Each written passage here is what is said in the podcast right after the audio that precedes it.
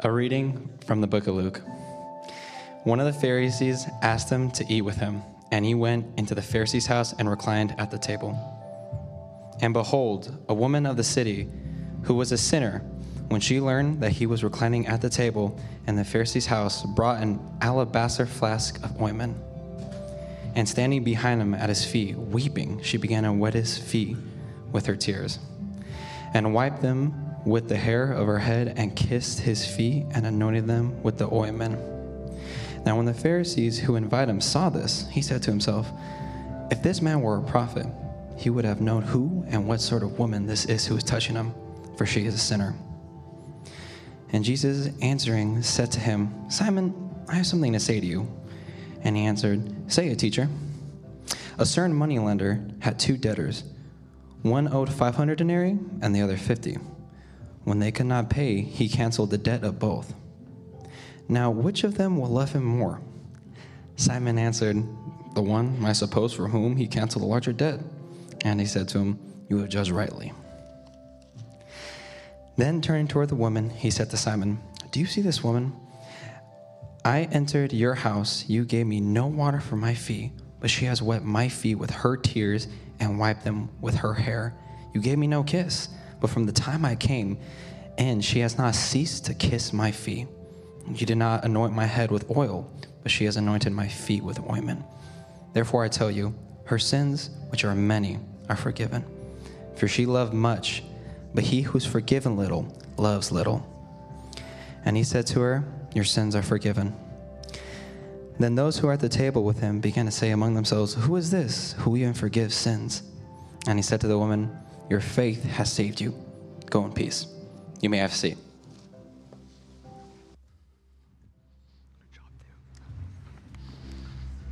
Good morning, Rice City Church. Morning. Can I just say something? It is a great opportunity when technology doesn't work to test our faith. Amen? Because we don't need it, right? We don't need it all to go smooth sailing for us to have an encounter with the living God. Amen. It's all to facilitate that happening. We don't need that to make it happen. Amen. Can we just also, I just want to do this because it never happens. I used to be a sound guy back in the day, and people only look at you when things go wrong. Can we just turn our eyes and give a clap to the people in that booth? There's no more like uncomfortable reality when something goes wrong to have hundreds of people turn their face to you. It's not even typically your fault. Anyways, just wanted to do that. Honor you guys. Thank you. Thank you. We see you when it goes right too.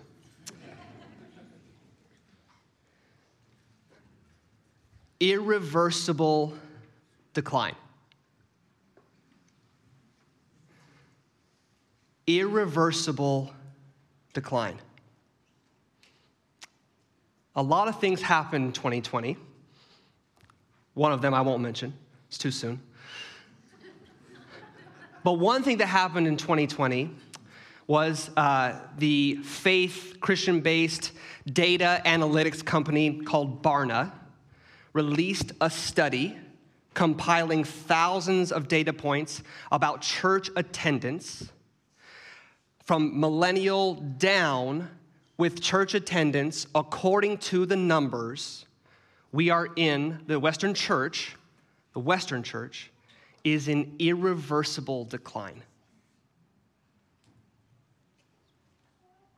I think some of us need to wake up to that reality that this morning th- there's something going on here, but we need to remember what's going on out there. Irreversible decline is a fancy word that means numerically we are heading towards zero people believing in Jesus in the Western church. Are you with me? That is what that means. Irreversible decline. And if you're like me, I'm kind of a solutions oriented person. So I hear things like that and I think, okay, how do we reverse irreversible decline? Is it reclaiming education in the church? Is it reclaiming the arts? Someone get a vision for that this morning. Whew. Is it voting for the right candidate? Is it the right missional strategies? Is it the church engaging in justice and serving the poor once again? Is it a better theology of the kingdom? The church has been tied to dualism for so many years. This belief that whatever happens here in the earthly realm is lesser than, but Jesus' original plan is that heaven would come to this earth. There's a lot to say, there's a lot of gaps, there's a lot we need to work on and think through as the church. And let me just say when we receive critique as the church, let's be secure. We're not perfect. That's actually a tenet of what we believe. He is perfect, we're not. So we can receive critique and say, yes, we've got a lot to work on. But my question is with all of the problems we do have, is there a singular solution? If there, is there a singular solution that if we get it right, all these other problems will come into alignment? How do we reverse irreversible decline? We're continuing in our journey together, encountering Jesus in this series today. And I think the way to reverse irreversible decline is actually in our story today. We come to the story of the sinful woman. In your Bibles, in the, in the title of the section, it will call The Sinful Woman is Forgiven, or something like that. The Sinful Woman. Some quick context for our story Jesus has called his disciples He's been healing the sick, casting out the demonic. He's spoken radical teachings and words that changed global trajectories, like enemy love, like don't judge or condemn others lest you be condemned. He has changed the whole world with his words already. And our story opens with an invitation to Jesus. Now, if you're a church person, an invitation to Jesus is a really good thing. Not always.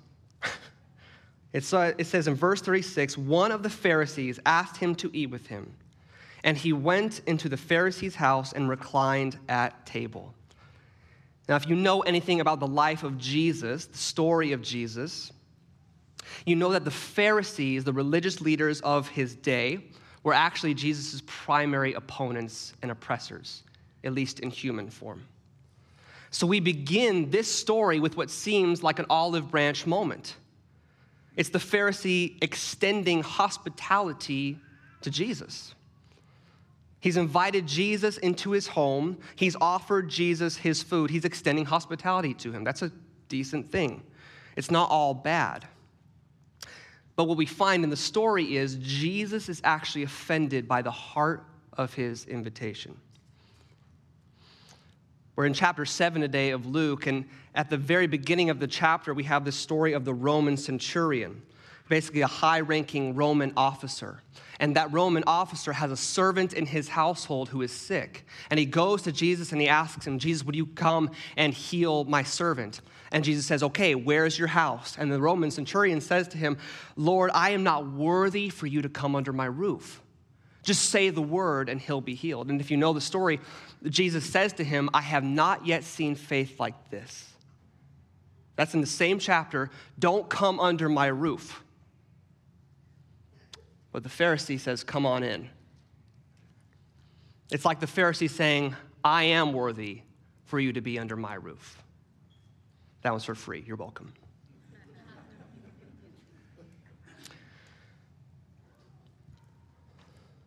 Right as the dinner continues, as it gets going, Jesus confronts the heart of the invitation. Yes, you invited me to dinner. Yes, I've entered into your house, but you gave me no water for my feet. You gave me no kiss, and you did not anoint my head with oil. We can invite Jesus into our lives we can have authentic initial encounter with Jesus and still miss the heart of Jesus. I am saying to you this morning that you can be a Christian. You don't have to doubt your salvation, but you can still be missing his heart. We can invite Jesus to dinner but give him no water for his feet. We can say yes to him in our mind but do nothing for him with our hands ever. We can give him no kiss. We can say yes to the apologetic reasons for why Jesus and the worldview of Christianity is the best worldview. Yes and amen to that. But we can still miss the kiss. We can still miss his heart. That reckless, intimate vulnerability in the kiss for Jesus. We can invite him to dinner and not anoint his head with oil. The anointing of oil is a symbol of his kingship in this story.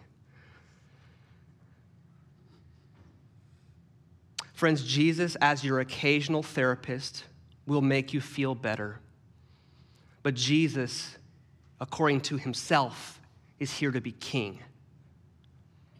And as king, not therapist, he is intent on delivering you. He's gonna deliver you from darkness, deliver you from sin. Can anyone say amen this morning? Amen. Okay, good. You're scaring me. Okay, He's, he wants to deliver you from darkness, but because he's king, he's going to deliver you from darkness and to his way and his will. He's going to deliver you from, and he's going to deliver you to. The spirit of the Pharisee sees Jesus as a means to an end. The spirit of the woman sees her as her end, her everything. What can Jesus do for me versus what can I do for Jesus because he's my everything? That's the spirits that are in conflict in this story. Okay, Jesus, come into my life. Thanks for your forgiveness. I'll circle back to that when I need it. If I'm honest, I think that is most of our faith experiences. When 9 11 happens, our country will think about praying again. When COVID hits, we'll pause and we'll consider ceding Him a bit of control of our lives. When my family is about to fall apart, I'll consider Him as the leader of my family. When money's tight, I'll consider asking Him for His blessing. And when I feel empty again after that last Netflix binge, I'll consider listening to the still small voice that has been calling me to more.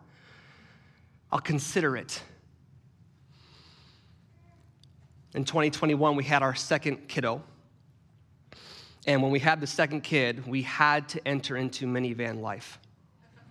Some of you know. It was really hard. Not for me, for my wife. To not to be driving a minivan is, tro- is you've, tro- you've totally arrived at I'm not cool, I'm, I'm a mom.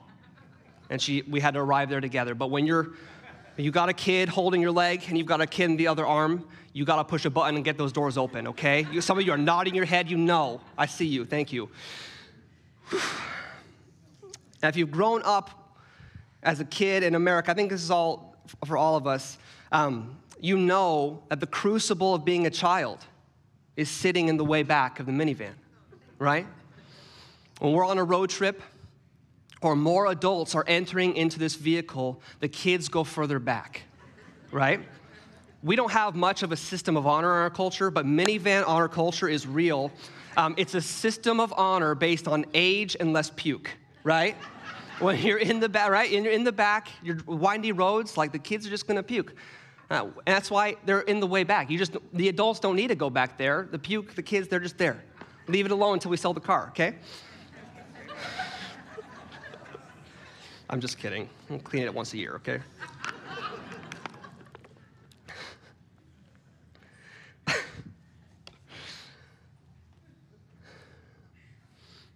Friends, I'm tired of Jesus being in the way back.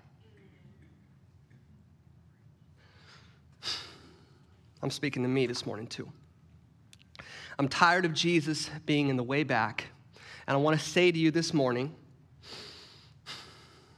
the greatest threat to Christianity in our time is not the culture out there, it is lukewarm faith in God's church right here.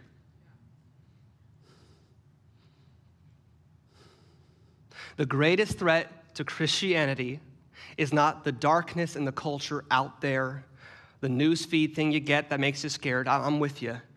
The greatest threat to Christianity in our time is lukewarmness in here. It's the Pharisee spirit of control. It's using Jesus for his benefits, not giving our lives to him because he is worthy of it all. The chaos of our day is astounding. The evil is truly Sodom and Gomorrah level. I, I get it. But do not let the darkness out there, do not let Sodom out there distract you from the biggest threat, which is hypocrisy in here. Hypocrisy in the church is the biggest threat to the church. Parents, I'm speaking with authority because I've, I've walked with so many kids and young adults in this space. The worshiper you are Monday through Saturday and the hour before and the hour after church the worshiper you are Monday through Saturday is the Christianity your kids will either spit out or take fully in.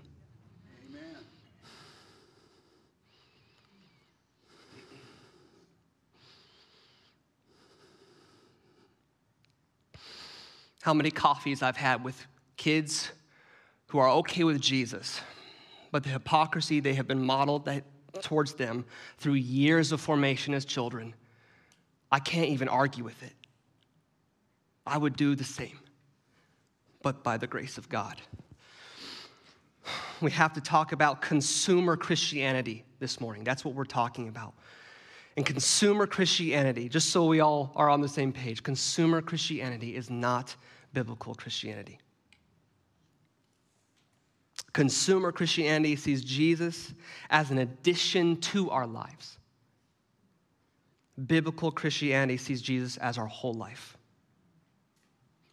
Consumer Christianity is preference and convenience driven. It's living in a culture that considers coming to church one time a month, regular church attendance. It's churches that can't talk about money because of other church experiences where money has been misused. But the reality is that not just 10% of your money is the Lord's. If you're in Christ, it's 101%.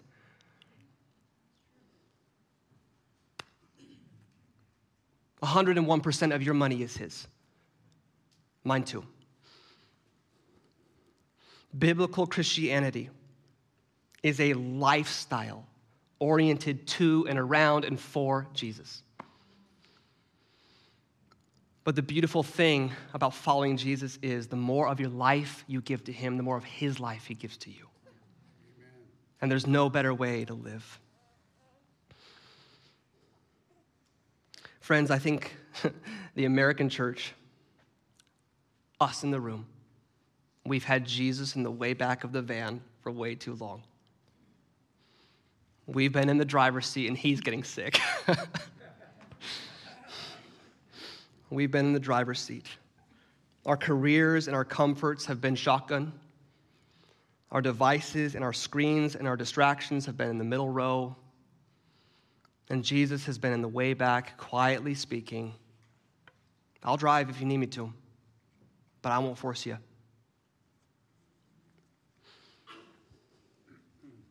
To return from consumer Christianity to biblical Christianity is to pull over the car today. Get out of the car, open the sliding door, and give him the keys and not sit shotgun, not sit middle seat. Let's go all the way to the back. Take the keys, Jesus. We will go where you will go. The story in Luke provides us with two responses and two people in the story, and then two responses from God. The first response from Jesus towards the Pharisee is rebuke and turning away the heart of Jesus is not oriented to the spirit of religious control. But the second response sees Jesus' face and heart turns towards. It's the sinful woman.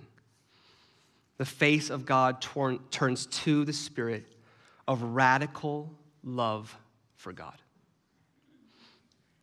There's so much power in this story. This story has been wrecking me as I've prepared it. But I want to focus on three things we see modeled in the sinful woman today. The first is her posture, The second is her pursuit. And the third is actually her tears.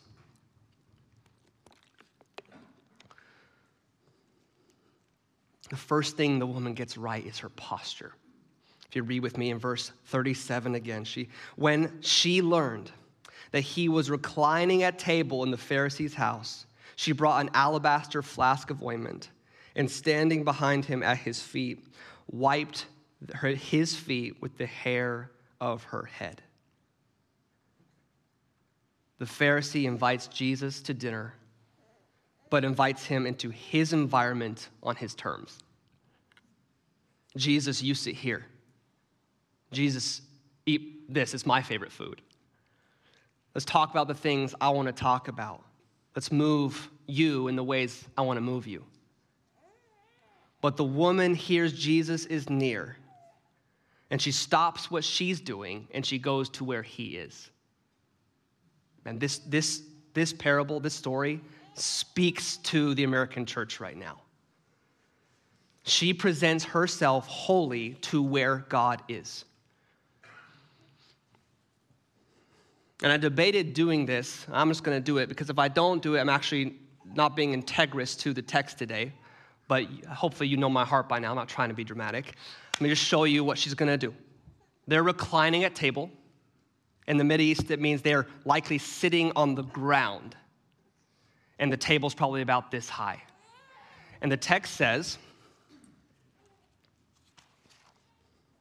standing behind him at his feet, wiped them with the hair of her head.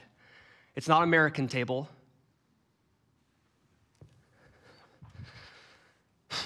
Feet are right here. And her hair is right here. And she's wiping his feet with her hair.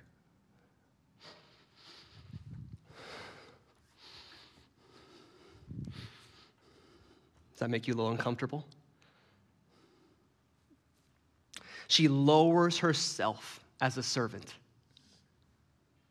just like the Roman soldier before her. She is struck by a fear of God. Friends, I think that the church needs to rediscover a healthy fear of God in our time. Do a five minute Bible study of when people encounter God, they are all falling on their face. It's not charismatic hype, it's encountering the living God. And let me say, I think many of us need to hear this today. The fear of God is not the fear of an abusive father. The fear of God, as we see in this woman, is this this is a supernatural standing before the creator of all life in the room. The one who will come to judge the living and the dead is sitting at this table the one who will return one day and every knee will bow, is sitting here. That is the God eating this meal that this woman sees. Can you imagine being Jesus getting that invitation from Simon?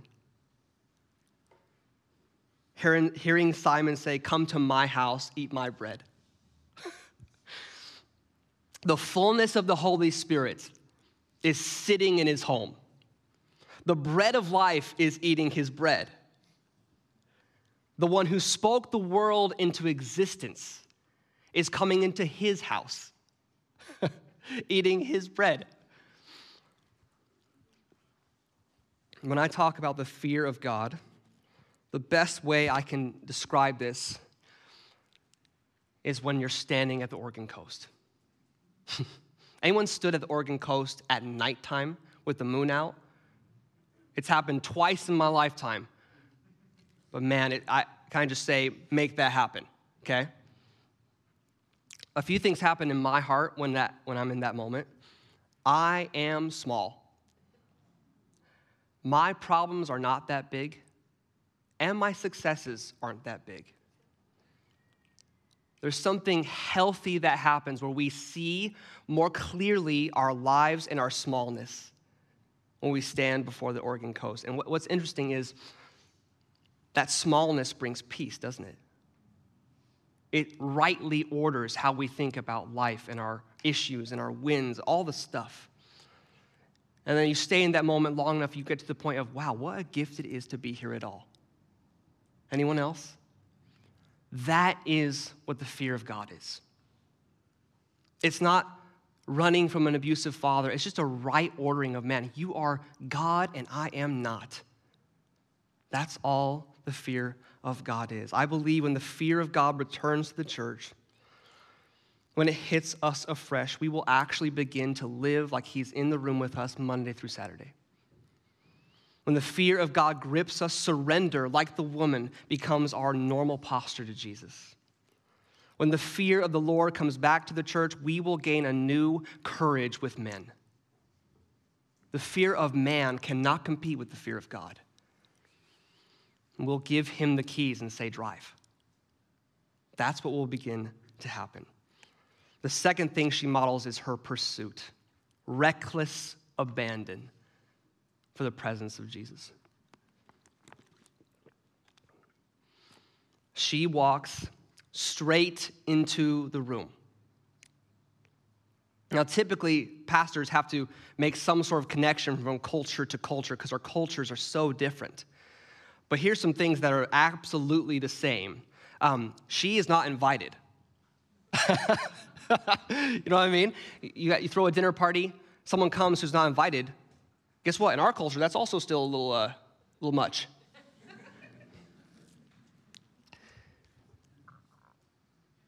as well as everyone in the room is of a high social status and she is of the lowest.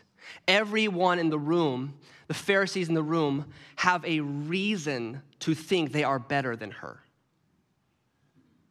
Yet she goes straight into the room because the presence of Jesus is more important than anything else for her. A.W. Tozer says, I want the presence of God Himself, or I don't want anything at all to do with religion. The presence of God is our why. If you are a Christian today, the presence of God is the why.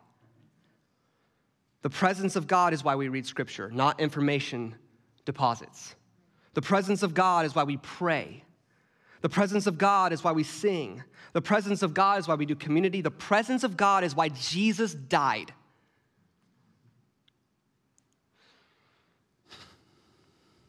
I believe the church in the West, I believe Rice City Church as well, is being invited in this moment of time to make the presence of God our longing and desire, to make His presence our first love once again.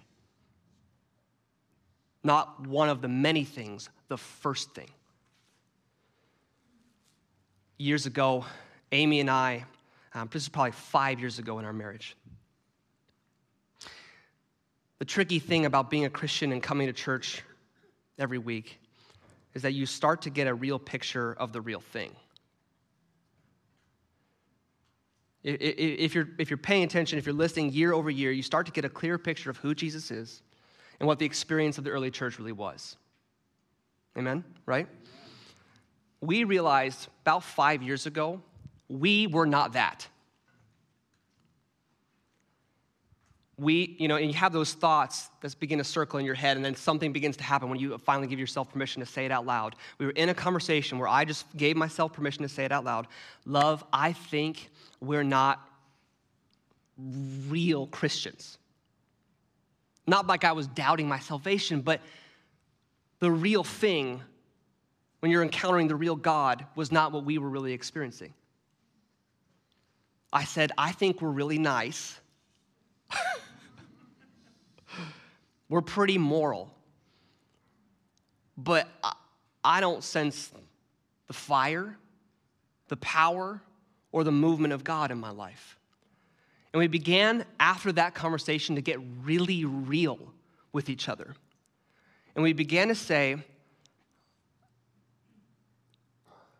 we don't want God. Because to want Him would make our lives look different, to really want Him. And so we began a prayer five years ago that Jesus has been slowly answering in our lives. We said to Him together every day, God, we want to want you. It's a want removed. God, we want to want you. But in that prayer is an honest react, uh, reaction to, we don't fully want you yet. We want to want you. I began by asking the question to you all what can reverse irreversible decline? What holds the keys to the reversal? It's this it's wanting God. The keys to reversal are coming in revival. The keys to reversal are coming in revival. Reversal is revival. Revival only happens when the presence of God comes. Read every book on revival, there's no formula, it's the living God moving. When God turns his face towards his people, the answer to irreversible decline is God. The answer to the way out is God. We need God to turn his face to the Western church again. And for, for him to do that, like the woman, we have to turn our face to him first. We have to begin to want him. What turns the face of God to his people? Reversal is in revival. Revival only happens when God moves and God moves in response to the tears of his people. God moves in response to the tears of his people.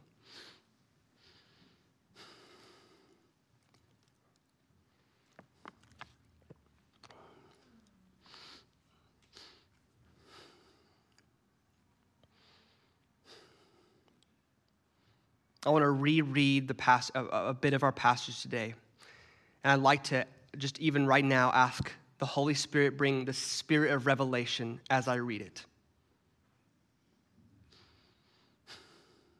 And behold, a woman of the city who was a sinner, when she learned that he, Jesus, was reclining at table in the Pharisee's house, brought an alabaster flask of ointment and standing behind his feet, weeping she began to wet his feet with her tears. Skipping a bit to verse 44. Then turning, the face of God is now turning towards the woman.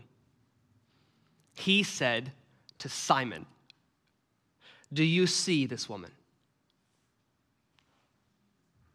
Jesus is seeing this woman.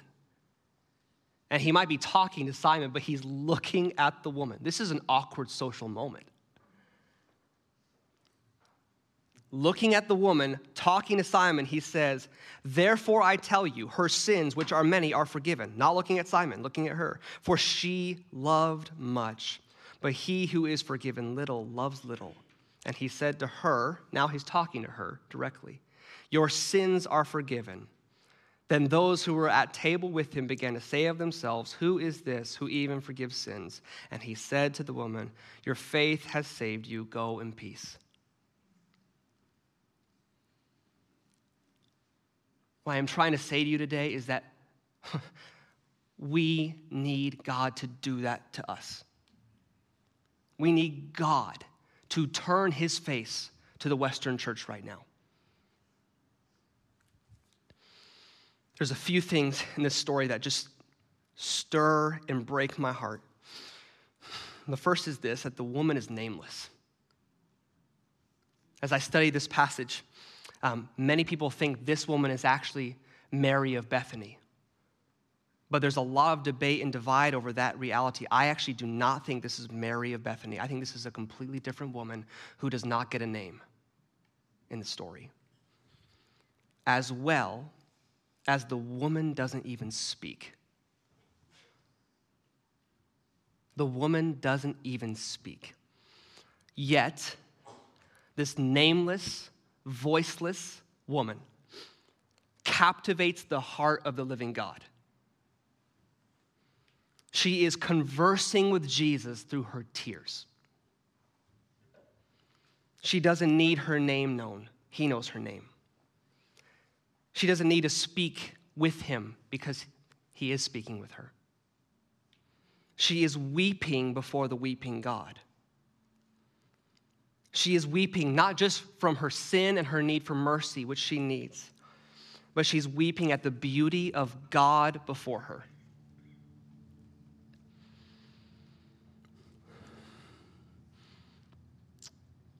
My friends, I believe prayers covered in tears are going to precede revival happening in our time. Not emotionalism, not hype, though many will point fingers and say that's what it is. But the spirit of prayer in God's people needs to move to the realm beyond words. Groaning is the biblical term for this. Groaning in our hearts, infused with the Holy Spirit who groans with us, saying to God, with our lives, we want more.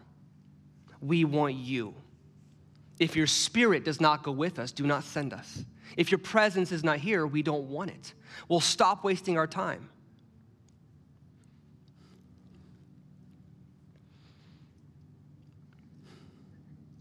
May the tears of the sinful woman mark our church today.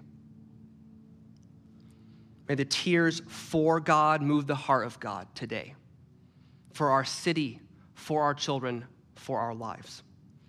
May our kids begin to see our tears as we walk with Jesus more than encountering the rules we make for Jesus.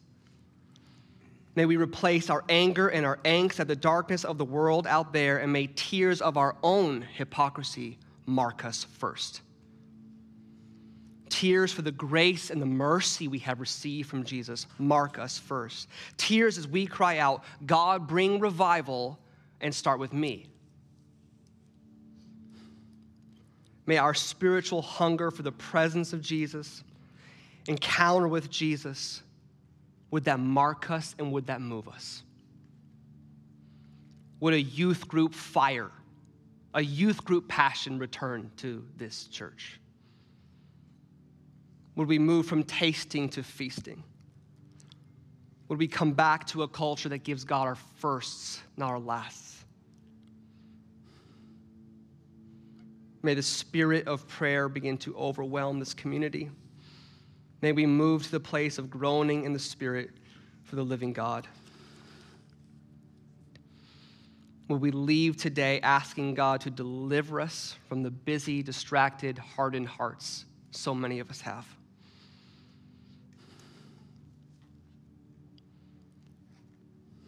I know this feels heavy this morning, but we're in an hour and in a moment where I have nothing but a heavy message for you. We have to wake up. It's not out there, it's in here. Jesus, start with me. What will turn the tide? What can reverse irreversible decline? Nothing except God. It's not what, it's who. We need God to move again. And we need Him to start with us and no one else.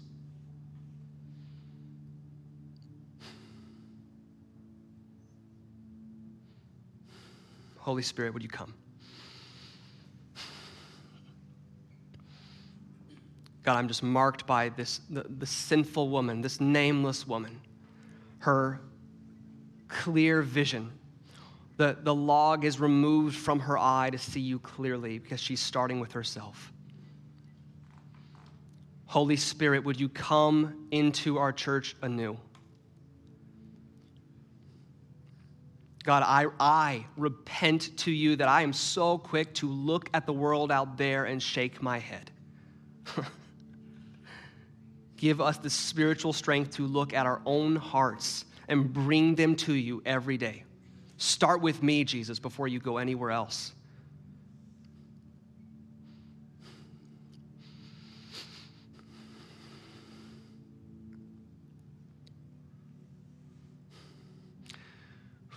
Spirit of conviction, come. Spirit of freedom, come. God, we want to want you today. We want to want you. We want the real thing. We want you. If your presence does not go with us, do not send us. Would you give us a first love passion once again? Would you see and cut through and deliver us from the things that are holding us back from your presence? Busyness, devices, careerism, consumerism. God, cut it out. Start with me. We are done playing church. We want the living God.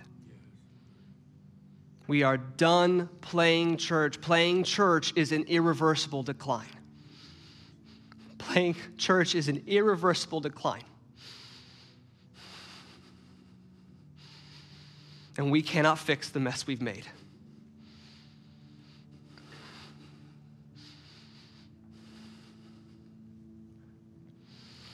God, would you soften hearts? Would you bring fresh tears to the body of Christ? Would you bring fresh passion for the body of Christ? And would a looking world see that more than our reasons and our arguments? And would they see something real in us? And would that spark a fire that would move through Gresham and Portland? Holy Spirit, start with us. In Jesus' name we pray.